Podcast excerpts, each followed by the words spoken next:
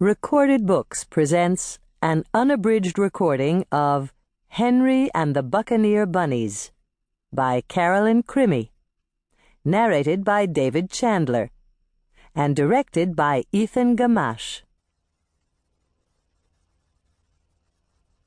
Cruising the seven seas on a rickety old ship called the Salty Carrot sailed a wild, rowdy band of buccaneer bunnies. They were bad, bad bunnies, all right. When pirates on other ships saw their long, floppy ears and their fluffy white tails, they shook with fear.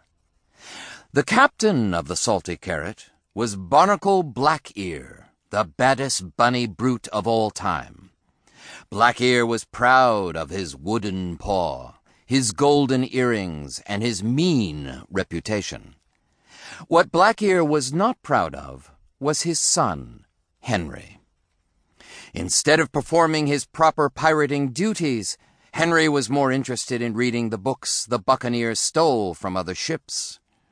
Shout, shiver me timbers, Black-Ear ordered. I'd rather finish this chapter, said Henry. Make this prisoner walk the plank. Can't I just read about it? asked Henry. Find yourself a parrot for your shoulder. First, I need to read up on parrot care, said Henry. Buccaneer bunnies don't need books, said Black-Ear. Toss 'em overboard, he yelled to the other bunnies. No, wait, cried Henry. Let me just finish them first. Avast, cried Black-Ear. Swab the decks until you come to your senses. And so Henry swabbed the decks day after day while reading some of his favorite books like Rabbitson Crusoe and Thirty Days to Longer Ears. Bet you can't learn how to do this from a book, Jean Le Hare said while sharpening his hook. Henry sighed and turned the page.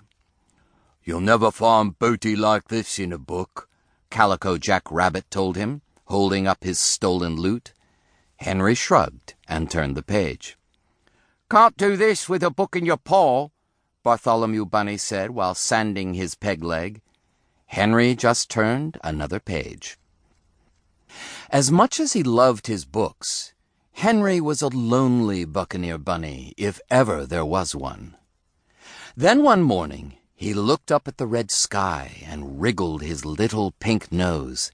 He heard the parrot squawk and saw fish jumping out of the water.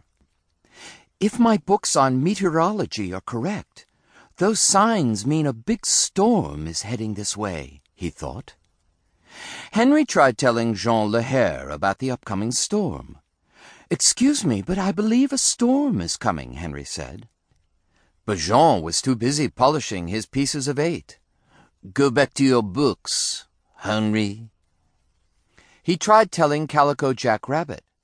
I'm pretty sure a storm is on its way, Henry said. But Calico Jack was too busy admiring his tattoo of a cabbage. Don't bother me now, Henry. Finally, Henry cried, Batten down the hatches! A huge storm is coming! What do you know about storms? Black-Ear demanded. Get back to swabbing the deck before I make shark bait out of those books of yours. Henry did as he was told, but he kept his little pink eyes on the skies. When he saw the rats abandoning ship, he started packing up his books in empty treasure chests.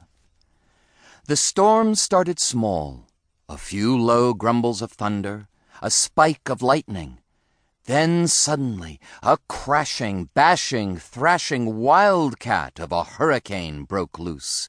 It shook the ship. Suffering sea dogs. It mangled the mass. Great blimey bilges. It slashed the sails, damaged the deck, and ripped up the rickety old salty carrot.